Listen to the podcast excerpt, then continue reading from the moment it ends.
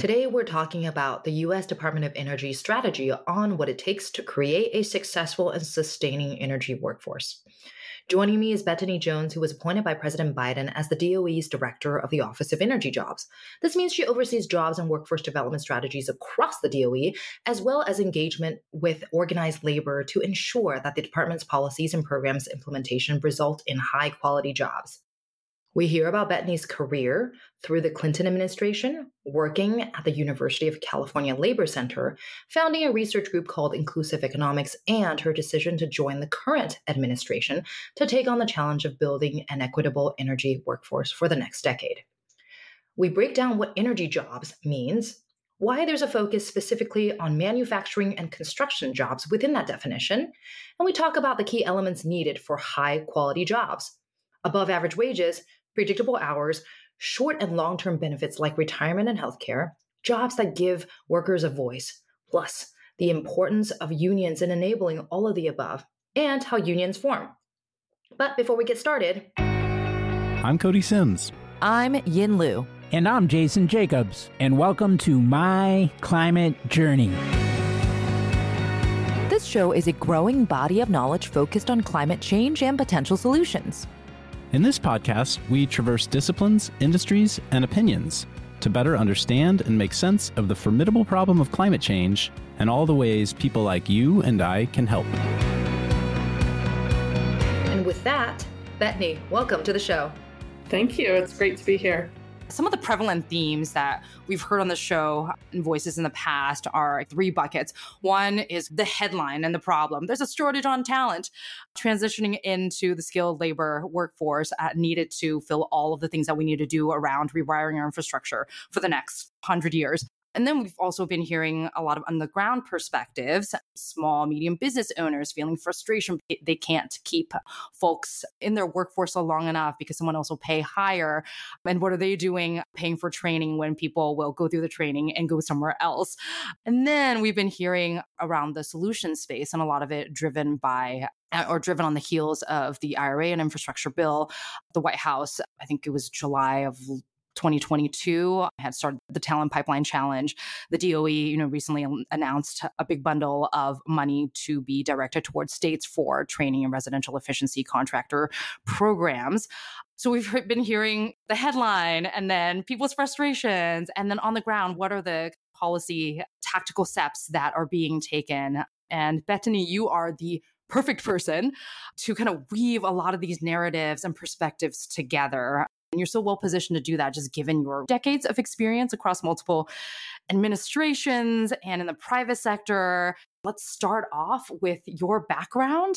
Would love to learn a bit more about how you've navigated your incredibly amazing career path to date.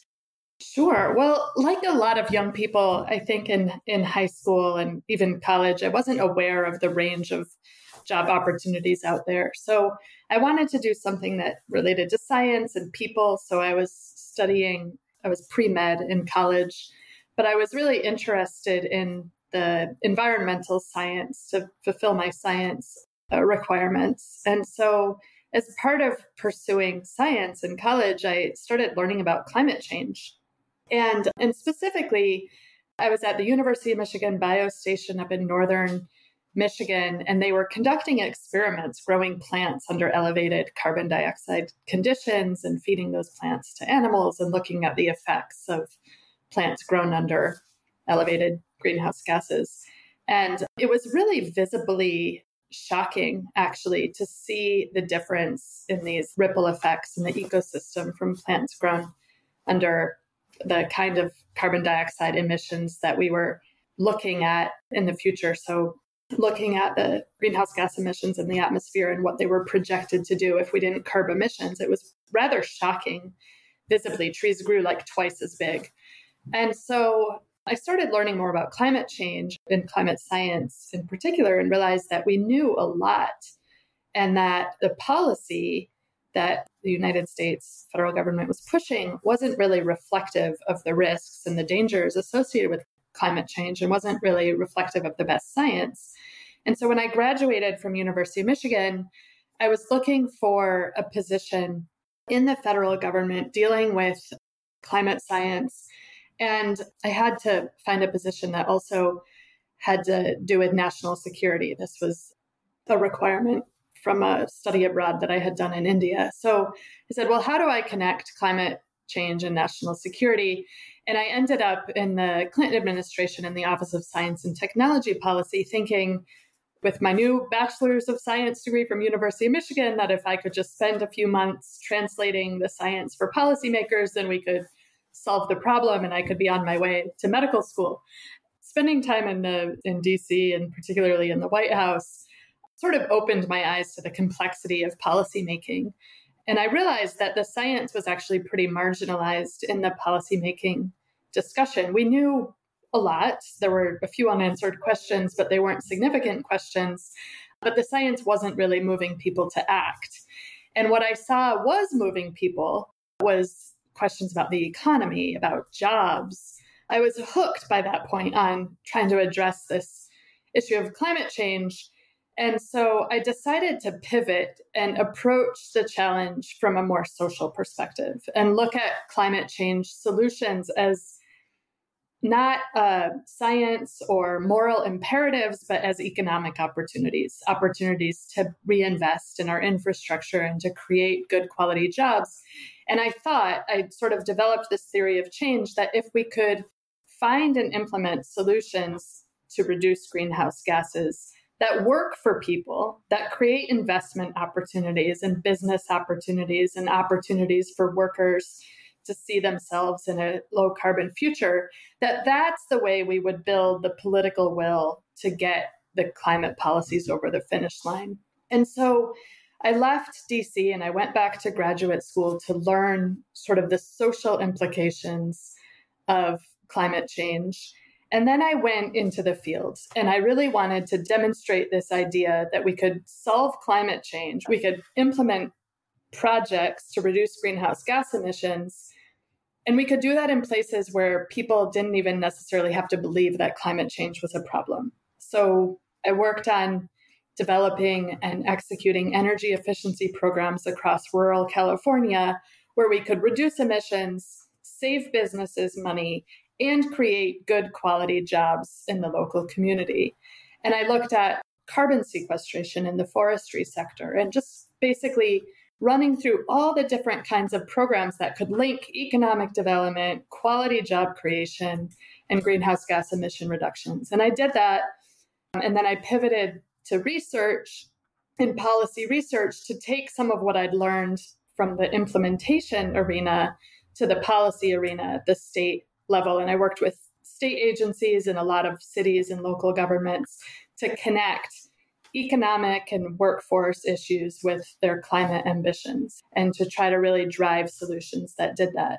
So then you fast forward, and President Biden was elected, and President Biden decided that two of his big marquee priorities were going to be address climate change and be the most pro union president in the history of the country and really link those two things invest in clean energy deployment and climate solutions in a way that creates good quality jobs and rebuilds our domestic economy and rebuilds reshores domestic manufacturing.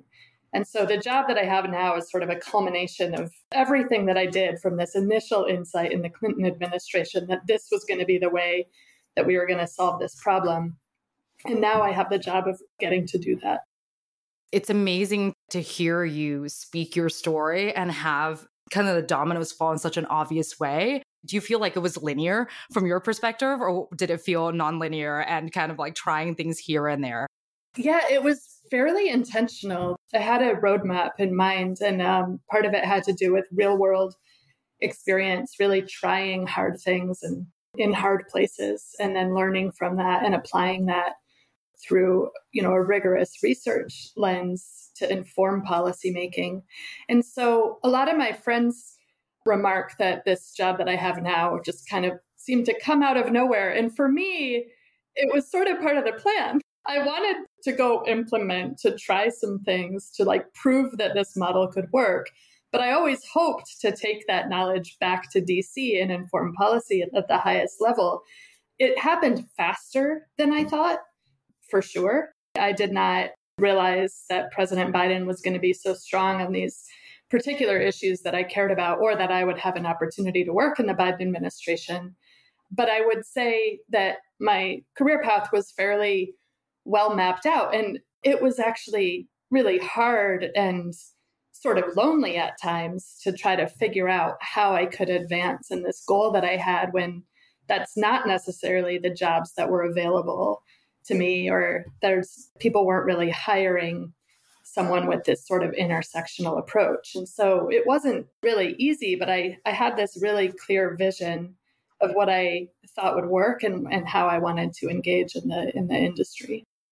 It, it must feel surreal slash incredible that 20 years ago you being the fresh eyed person on the hill and working at the tail end of the Clinton administration and thinking, like, well, if I just translated what needed to be done, like it'll turn into policy and it'll work. And finally, 20 years later, there's a president that comes out and says, hey, I care about climate change and I care about union jobs and I care about workforce development that that is a non-trivial amount of work that you and so many of your colleagues have done for the past decades to come up with the research to validate the fact that uh, if we focus on the right things for the environment the economy will grow and jobs will be created.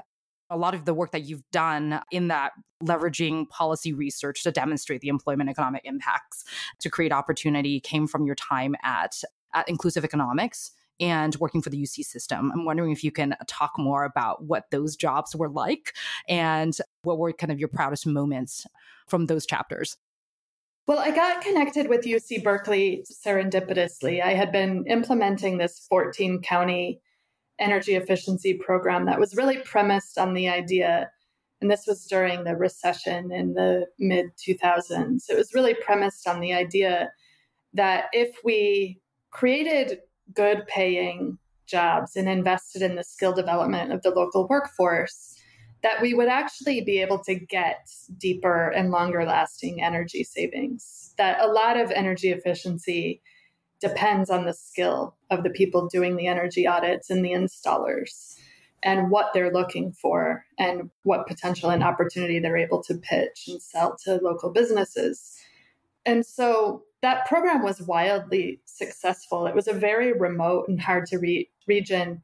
And the way that we designed that program actually led to deeper, longer lasting savings in a very measurable way. And it was cost effective, which was kind of blew everybody away.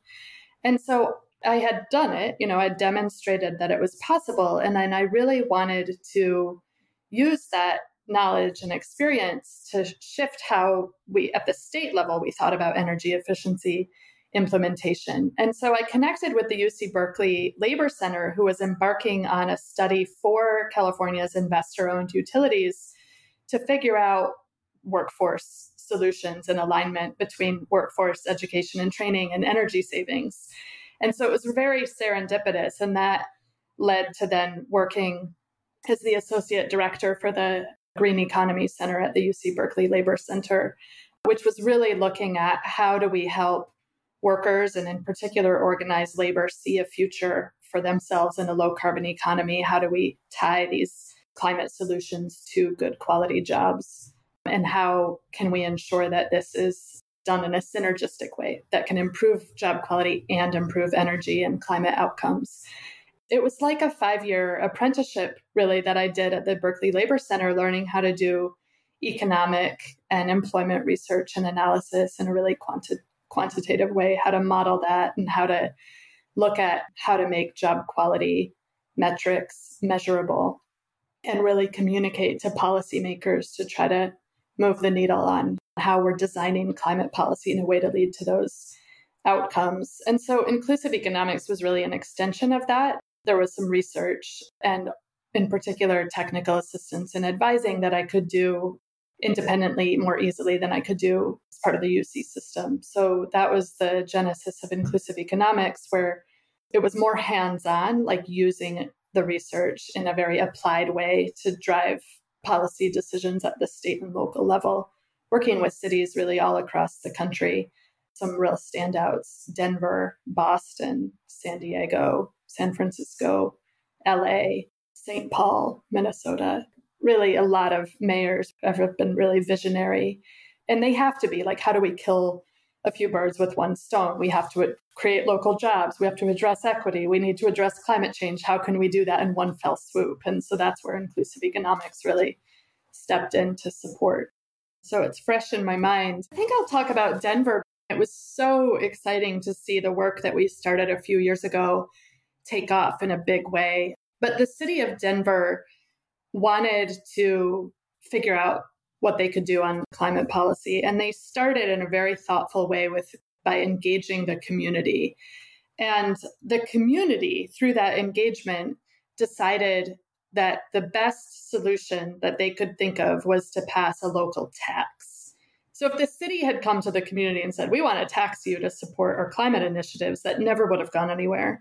But the idea for a tax really came from the deep and meaningful community engagement that the city embarked on. And so they passed a sales tax that generates a few tens of millions of dollars a year actually for local climate projects. And they're investing those in projects that support equity and good quality jobs. And so we were really helping them. We came in right after the sales tax passed as they were designing their the programs that they wanted to implement. So, building decarbonization in a way that could really first and foremost address the needs of low income communities and invet, make investments in building decarbonization that created good quality jobs for local workers, including workers in the traditional trades like the plumbers and pipe fitters who very connected to the fossil fuel industry and weren't having the easiest time seeing opportunities in the decarbonization space. And so, Denver, and the way that they've been engaging with organized labor and designing their programs, has really created opportunities for some of those workers. And so, they have a huge staff now to implement this, and they continue to do that really meaningful labor and community engagement to really connect the dots. And they're implementing really, really cool and interesting climate projects with this equity and good jobs lens all across the city. Hey everyone, I'm Yin, a partner at MCJ Collective, here to take a quick minute to tell you about our MCJ membership community, which was born out of a collective thirst for peer to peer learning and doing that goes beyond just listening to the podcast. We started in 2019 and have grown to thousands of members globally. Each week, we're inspired by people who join with different backgrounds and points of view. What we all share is a deep curiosity to learn and a bias to action around ways to accelerate solutions to climate change. Some awesome initiatives have come out of the community. A number of founding teams have met, several nonprofits have been established, and a bunch of hiring has been done. Many early stage investments have been made, as well as ongoing events and programming, like monthly Women in Climate meetups, idea jam sessions for early stage founders, climate book club, art workshops, and more. Whether you've been in the climate space for a while or just embarking on your journey, having a community to support you is important. If you want to learn more, head over to mcjcollective.com and click on the members tab at the top. Thanks and enjoy the rest of the show. I want to transition us to talking about the, and we talked about it a little bit already, but maybe a double click into just the history of when we talk about workforce development vis a vis energy jobs how that looked in the 90s, how that looked in the 2000s, 2010s, and now. History, you know, has a way of rhyming. So I'm curious to hear what has been kind of consistent throughout the past decades and what feels different now. Yeah, well, the energy sector is changing a lot as we are looking to decarbonize. That leads to energy generation that's more decentralized from the traditional fossil fuel plants there's more concern around energy security and resilience. If you think about the challenges that the energy system is facing today, it's really different from what you know our grandparents were doing. And so I think traditionally when people think about energy, they might think about boring old utilities or the, the grid, the wires that connect your house to electricity, or maybe the pipes underground. And energy today means so much more than that. We define it it is electricity, it is fuels, but it's also the supply chain for electricity and for clean electricity, like the manufacturing of solar panels, the manufacturing of batteries and electric vehicles and and everything in between. And so the energy sector has gotten a lot more diverse in terms of the technologies that we work on and what we're trying to do. In terms of the workforce, what we learned when we did this in when I was at UC Berkeley and we did some real rigorous analysis looking at energy jobs is that most of the energy jobs that we need going forward are in the construction arena. So, building solar farms, building wind farms, building advanced nuclear facilities, building the hydrogen economy. A lot of this is probably two thirds to three quarters of the jobs are in construction uh, because we just need to build so much infrastructure to support decarbonization. And then there's another big chunk of jobs in manufacturing. And this is because we're trying to onshore supply chains and develop more supply chain security in our energy system. And so we're looking at building the new factories and for solar, for wind, for batteries and EVs here in the US. And so that's another big chunk of jobs, but not as large as the construction jobs. And then we need engineers and and scientists and people who are on the R&D space and can connect the latest and greatest technology to the scale the processes to build that. So for example, in the battery arena, we need a lot of engineers who understand battery chemistry, but also advanced manufacturing techniques and highly automated processes to help make these very, very precise components, battery cells that go into the batteries for electric vehicles and grid storage. And so there's all sorts of jobs in tech to really support the building and making of things where we've thought a lot about tech jobs as software jobs, like now we really need people in tech to help us figure out how to get the real stuff done, how to like really build and make the stuff and do it fast and do it well and do it in a way that will maintain some competitive edge for these industries going forward. So it's a really exciting industry. I think when people think of energy, they might still be thinking of the old utilities. And certainly there's still a lot of utility jobs, but it's also so much more than that. And when you think about developing a workforce um, that is going to meet the needs between building and manufacturing and engineering science and r&d where do you feel like the most amount of your team's energy is going to well this is so exciting because DOE was historically a research and development agency and so nearly all of our investments in workforce education and training were related to STEM education and training graduate students and undergraduate students in the science and in the technology and trying to build up that workforce. With the passage of the bipartisan infrastructure law, DOE just developed a whole new appendage, which is huge. Where with the bill, the bipartisan infrastructure law, we got 62 billion dollars to focus on implementation through large demonstration and deployment projects. That's very very different from R&D. That's like taking everything that we've learned and trying to make it real quickly and then through the loans office scaling that and commercializing scaling the technology that is has already like proven to be viable commercially. And so that means that DOE and the way that we think about workforce education and training is much more focused. The r&d stuff continues to be important but we're also super focused on the deployment workforce which again is a lot of jobs that don't require four-year degrees. 85% of the jobs by certain projections the, the researchers say that 85% of the jobs won't require four-year degrees. Their jobs in construction and their jobs in manufacturing.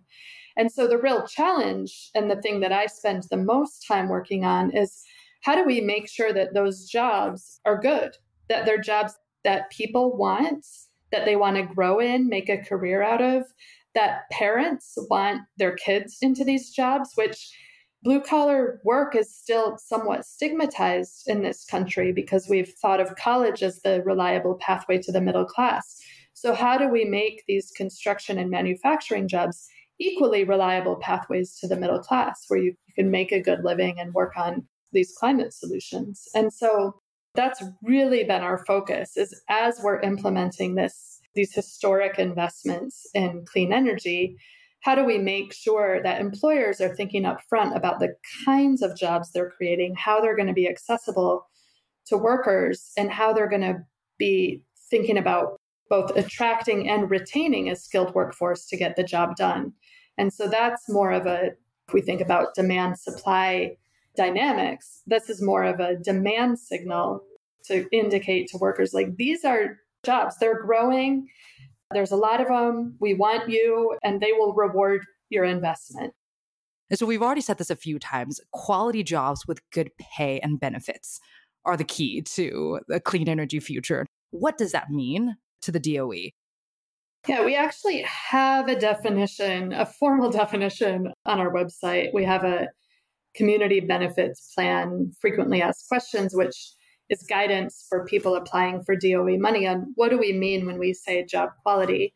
But to break it down, it's really, um, it has to do with wages. I'm not that worried about the energy sector's ability to attract and retain the skilled workforce that we need because the energy sector historically has been able to provide competitive wages. And I don't see that being any different going forward.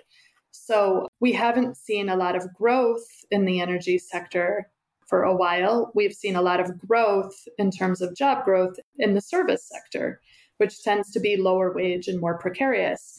If the jobs we're creating in the energy sector pay well, meaning above average and ideally upper quartile for the region, for the industry, for the occupation, then we should be able to attract the workers that we need. Pay, the hourly compensation isn't everything, health insurance, health insurance for one's family is really important. Retirement contributions and security are, is important.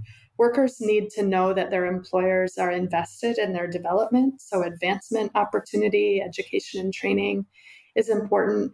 And then, a huge priority of the Biden administration is making sure that workers have a voice on the job and that we as a federal government are supporting collective bargaining worker organizing and collective bargaining, where we're sort of trying to balance that power between workers and employers in terms of business decisions that are made and how workers have a voice over the decisions that affect them.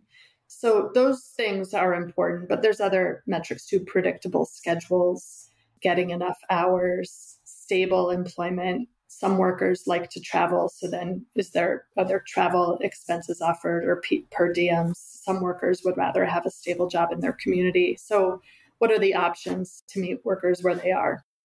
Can you talk more to workers having a voice? And is that tied to, say, unions and the importance of unions in creating these jobs?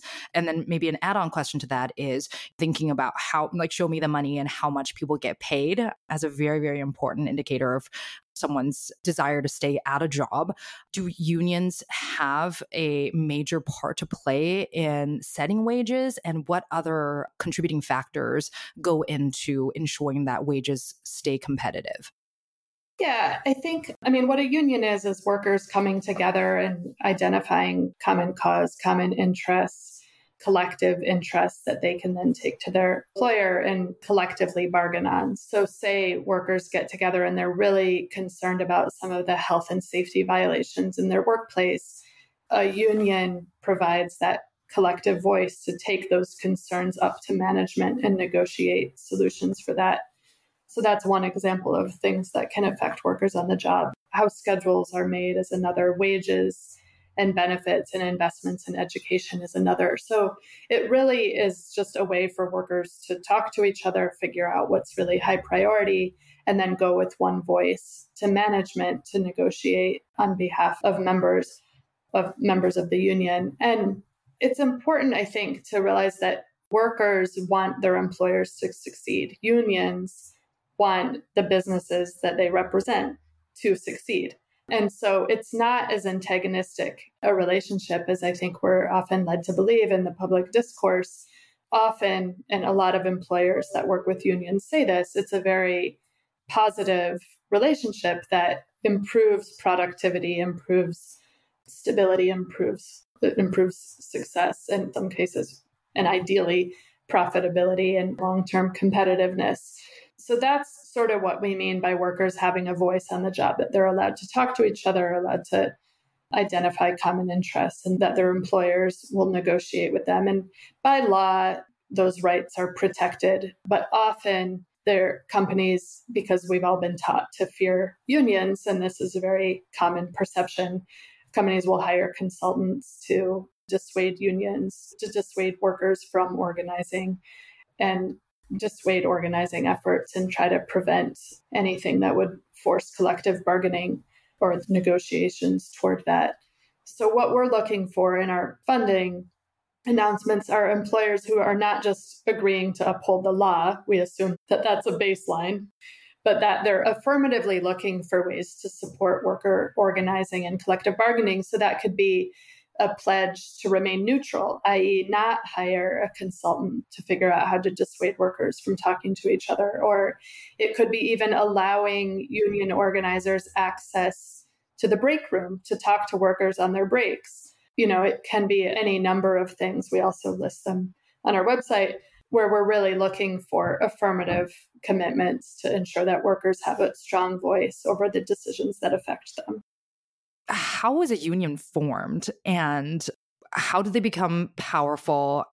Basically, workers come together. Sometimes there's an mm-hmm. internal organizing effort where workers start talking to each other and decide to form a union independently.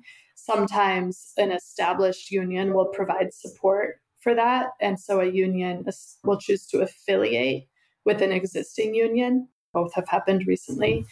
But to have a formally recognized union, there's two different processes that are valid. One is by getting workers to sign union cards saying that they want to be part of a union. And once a majority of workers have signed union cards, the employer can accept that voluntarily, accept and recognize the union via that's what you call card check.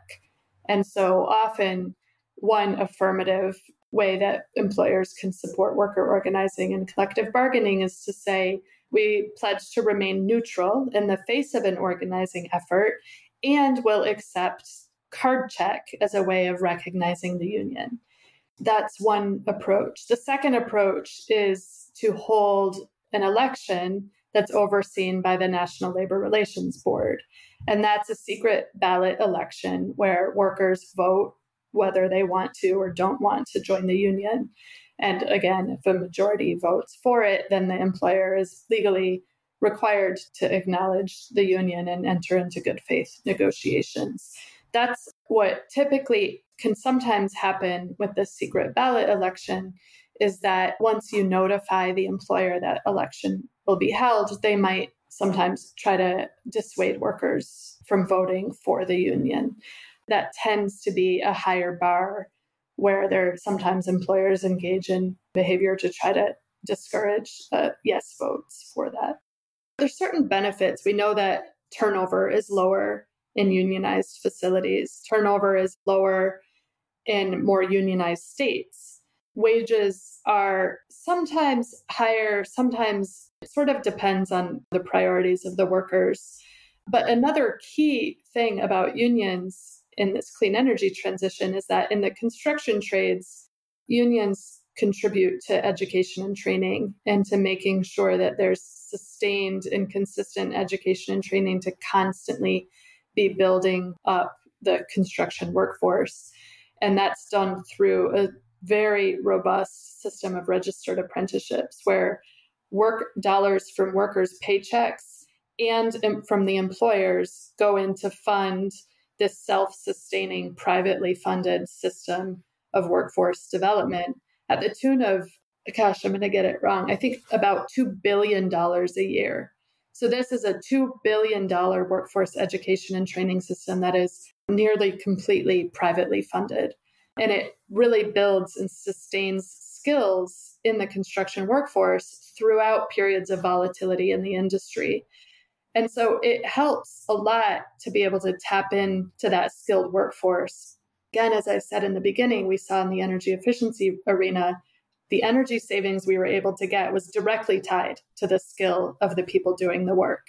If you project that to the clean energy economy at large, we really do need highly skilled workers who can build infrastructure that works, that is safe, that will last. And that is a huge, huge benefit that we get from working with the construction unions.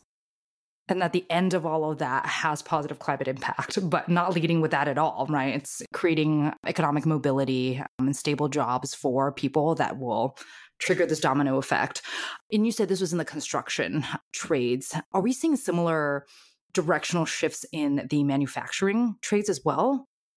Yeah, there's also very strong union training programs in the manufacturing space. UAW has very, very solid training that their employers benefit from. As we're looking at the electric vehicle transition, DOE is looking at skill standards in the battery manufacturing space as well. What do employers need? And can we identify some national training guidelines to provide certainty around the education and training curriculum that's going to be needed to support workers in the growth of that industry and support the industry itself. I would say that it's not as consistently well developed across all of manufacturing, but there are definitely some strong workforce education and training programs that the manufacturing unions invest in. I think something that has become clear to me in an awe inspiring way is the fact that you said private sector many times. Private companies pouring money into education and training that we're able to create this self-sustaining ecosystem where people have the ability to get trained throughout their careers so that they stay in the trades and get better and move up. Yeah, I mean, if you think about it, it makes sense. Employers benefit from and need skilled workers. And so it makes sense that they would contribute to that education and training. I think one of the problems when it's left up to the public sector is that there's a lot of guesswork around where job growth might be happening or what employers might be needing. And guesswork is not good in workforce development. It might inadvertently benefit employers if you accidentally overtrain too many people for the jobs available. That sort of drives down wages. It changes that demand supply curve. So you have an oversupply of workers relative to the jobs available. That tends to benefit the employer, not the worker. And so the guesswork, it can be a bit destabilizing for the workforce, for the labor market. And so having employers be at the table making investments in that skilling and upskilling of the workforce is pretty important to get it right. What does success look like for you in this role over the next five years? Yeah, I want to make sure that these unprecedented investments in our clean energy future create broadly shared prosperity, create good quality family sustaining career opportunities for workers in the energy sector and also workers who've never had access to those kinds of jobs. And then in turn, build that broad will and support for more aggressive and bolder climate action. I want to get the wheel turning. Wonderful. And on that note, Betony, thank you so much for taking the time to chat with us today. I sure learned a lot and I'm going to process so many of the things that you said uh, and integrate it into my thinking for the future. It was so nice talking with you, Yin. Thank you. Thanks again for joining us on the My Climate Journey podcast. At MCJ Collective, we're all about powering collective innovation for climate solutions by breaking down silos and unleashing problem solving capacity. If you'd like to learn more about MCJ Collective, visit us at mcjcollective.com. And if you have a guest suggestion, let us know that via Twitter at MCJPod.